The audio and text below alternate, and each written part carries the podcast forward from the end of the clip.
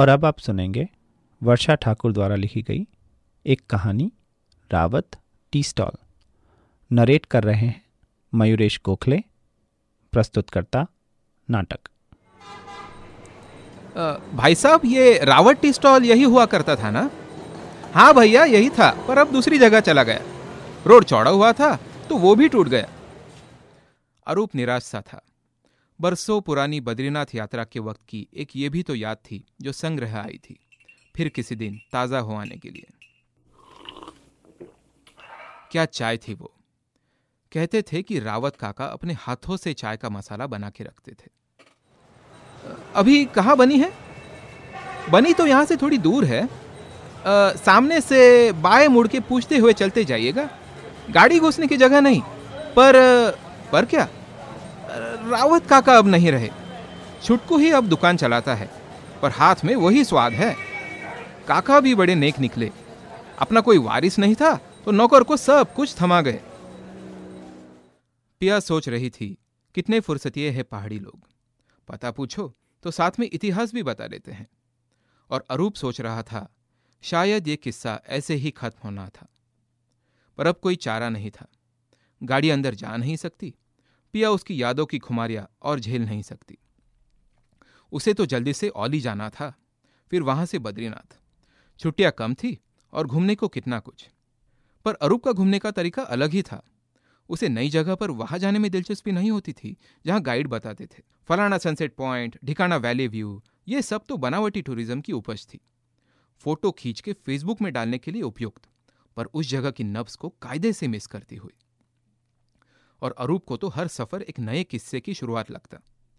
जब पिछली बार बद्रीनाथ आया था अपने साथियों के साथ तो मन चाही जगह पर गाड़ी रोककर अनजान स्थानीय बंदों से बतियाता उनसे वहाँ की खासियत पूछता। ऐसे ही किसी ने रावत टी स्टॉल का नाम बताया था। गाइड या ड्राइवर लोग ये कभी नहीं बताते, क्योंकि ये उनकी सहूलियत में फिट नहीं बैठता। और फिर वे लौटते हुए गए थे वहाँ। सर्द कोहरे की शाम, अंगीठी में रखी केटली से निकलती भाप, और मफलर में मुँह ढाके रावत काका। और हाँ, एक छुटकू भी तो था। काका चाय बनाते, वो गर्मा गर्म गिलास में डालता। हाँ गिलास में भर भर के। कप में कहाँ इतनी चाय समा पाती? माहौल किस्सों का चलता। एक से एक किस्से निकलते। आत्माओं के, प्रेतों के, सफ़र की यादों के, अनजान जगहों के। और छुटकू बैठा गौर से सुनता। बहुत पसंद थे उसे किस्से कहानियाँ। इतने कि जाते जाते अरूप ने उसे एक अज़ीज़ किताब दे दी थी। दुनिया भर से चुनी गई चुनिंदा कहानियों का हिंदी में अनुदित संग्रह। अरूप सफ़र में एकाध किताब लेकर चलता था, एक साथी की तरह। और छुटकू ज़्यादा पढ़ा लिखा यो नहीं था, पर हिंदी पढ़ लेता था। बहुत खुश हुआ था किताब पाकर। पता है, रहमान खान भी कुछ दिन पहले यहाँ आया था, रिजुविनेट होने। पिया ने उसकी तंद्रा तोड़ी। अच्छा कहाँ पर? ये तो पता नहीं। पर तुम्हारी तरह चाय की दुकान में तो नहीं आया होगा। जहाँ नॉर्मल लोग जाते हैं, वही गया होगा। हम्म। तुम्हें इतना यकीन कैसे है? वो दूसरों से हटके क्यों नहीं हो सकता? अरे, अपने तरीके से दुनिया एक्सप्लोर क्यों नहीं कर सकता? क्योंकि वो अपनी सौ करोड़ की फ़िल्मों में ऐसा नहीं करता, इसलिए। बस, अब ये टॉपिक बंद करते हैं। पिया रहमान खान के बारे में कुछ अनछन नहीं सुन सकती। वो हीरो है और अरूप हीरो नहीं है। अवली में सरकारी गेस्ट हाउस था, वहीं उनकी बुकिंग थी। बर्फ़ का मौसम था और मौसम था दुनिया भर के बर्फीले खेलों का। रात थकान में निकल गई और दिन उन बर्फीले खेलों में रोपवे से नज़ारे देखते। अगले दिन बद्रीनाथ जाना था। वहाँ भी एक दिन ठहरना था, फिर लौटना। पर एक एक पल रोमांच से भरा हुआ था। पिया द्वारा नेट से फीडबैक लेकर प्लान किया हुआ। पर अभी पिया थक चुकी थी। सांस लेने के लिए जगह निकल आई थी। और दोपहर को देर से लंच करने के बाद जो नींद आई, पिया बेहोश सी बिस्तर पर निढाल हो गई। अरूप कुछ देर लेटा, पर नींद नहीं आ रही थी। पिया अगले दो तीन घंटे सोने वाली थी। इतना वक्त था उसके पास अपने तरीके से शहर की सैर करने के लिए। उसने एक नोट साइड टेबल पर छोड़ा और चाबी लेके दरवाज़ा ऑटो लॉक करके निकल गया। पहाड़ी सड़कें संकरी होती थी। कभी कभी तो जान हथेली पर आ जाती थी। जोशी मठ एक छोटा सा कस्बा था, जो औली व बद्रीनाथ दोनों के लिए बेस था। पर एक टूरिस्ट के हिसाब से यहाँ देखने लायक कुछ खास नहीं था, कुछ प्राचीन मंदिरों को छोड़ के। जिनमें से एक में तो स्वयं भगवान बद्री विशाल आराम करने चले आते थे, जब मुख्य मंदिर के कपाट बंद होते थे सर्दियों के लिए। पर यही बात थी जो अरूप को इस अलसाए कस्बे की तरफ़ खींच लाती थी। कुछ नया, कुछ अनपेक्षित सा पाने की संभावना। और अब अरूप ने गाड़ी एक जगह पार्क कर दी थी और पैदल चल पड़ा था। लोगों से पूछते पाछते दस पंद्रह मिनट चलते, वो वहाँ पहुँच ही गया, जहाँ का पता कल शाम तक लापता था। Rawat tea stall. कहानी के सिरे जुड़ने लगे थे। छुटकू अब बड़ा हो गया था। देखते ही पहचान गया अरूप को। दौड़कर पैर छू लिए, हाथ पकड़कर अंदर बिठाया और केतली चढ़ा दी। अरूप आसपास देख रहा था। सोच रहा था, ऐसा क्या जादू था इस जगह में जो वो खींचा चला आया। जैसे इसके बिना उसकी कहानी पूरी ना हो। पर छुटको ने अपने काका के समय का माहौल बरकरार रखा था। भले ही जगह बदल गई थी। ये काका का पुश्तैनी घर था, जो अब छुटकू के हवाले था। वही आत्मीयता भरी गर्माहट, वही चाय, वही अंगीठी में इर्द गिर्द सुलगते किस्से। और हाँ बीच में एक पर्दा डला था। जो शांति से चाय पीना चाहता, उसके लिए पर्दे की दूसरी तरफ़ एक कोना था। खिड़की से सटा हुआ। कुछ कुर्सियाँ वहाँ लगी थी। सामने एक बड़ी सी बुक शेल्फ थी।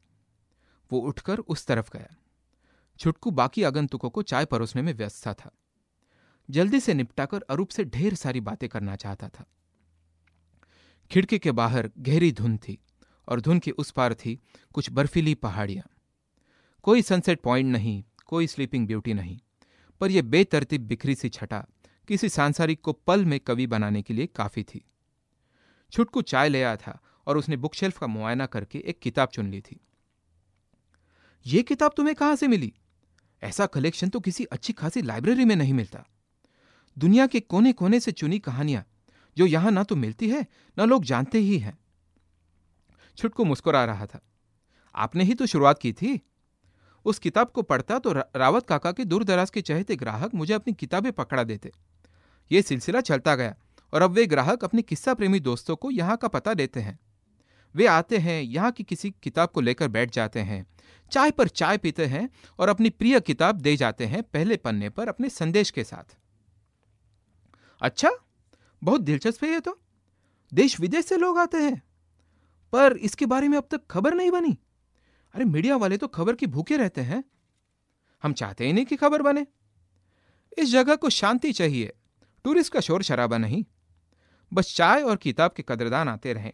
जो कि सौभाग्य से यहाँ का पता ढूंढ लेते हैं। जैसे मैंने ढूंढा, आपका तो मुझे कब से इंतज़ार था? शुक्रिया अदा करना था आपका। पता था एक दिन भगवान मेरी ज़रूर सुनेंगे। अरूप ने चाय का पहला सिप लिया। वही रावत काका वाला स्वाद। इतनी दूर भटक कर आना सफल सा हो गया। और किस्सा प्रेमी अरूप को समझ नहीं आ रहा था कौन सी किताब पहले छुए। उधर अंधेरा और धुन गहराती जाती थी। पिया का फ़ोन था। कहाँ हो? आता हूँ कुछ देर से। आ, तुम चाय ऑर्डर कर लो अपनी। चाय? मैं तो बगल वाले गेस्ट के साथ पास वाले रेस्टोरेंट में कुछ इवनिंग स्नैक्स के लिए जा रही हूँ। तुम नहीं पहुँच पाओगे ना? आ, नहीं। आ, तुम लोग एंजॉय करो। बगल वाले लोगों से उसका परिचय हुआ था। भले आदमी थे। पीछे के दरवाजे से दो रशियंस घुस आए थे और पास की कुर्सियों में बैठ गए थे। छुटकू उनकी भाषा में उनसे बात कर रहा था।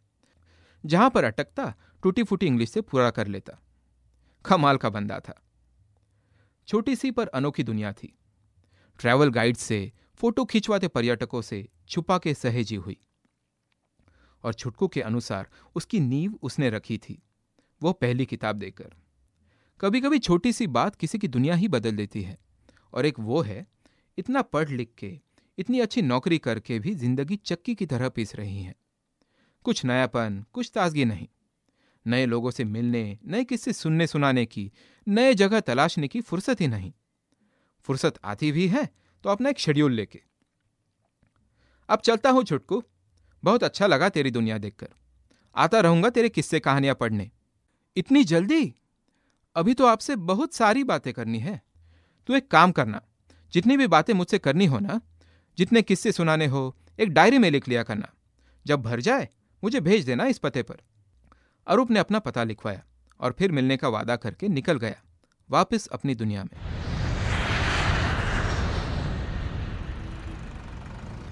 अरे, ये लिफाफा?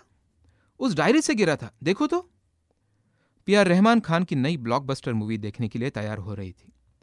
अरूप चुटकू की डायरी पढ़ रहा था। आज सुबह ही आई थी। उसी में से यह लिफाफा गिरा था। पिया ने खोला तो अंदर एक कागज़ था। अरूप दा अक्सर जाता हूँ वहाँ, थोड़ा सुस्ताने, थोड़ा किस्से सुनने सुनाने। भीड़ भाड़ से दूर शोर शराबे से दूर। इस बार तुम्हारा ज़िक्र हुआ तो सोचा तुम्हें शुक्रिया करना तो बनता है। मेरी, छुटकू की और जाने किन किन की जिंदगियों में मुस्कुराहट लाने के लिए। ये चाय, ये किस्सा गोई सलामत रहे। आप जैसों का जज्बा सलामत रहे। सप्रेम, रहमान खान।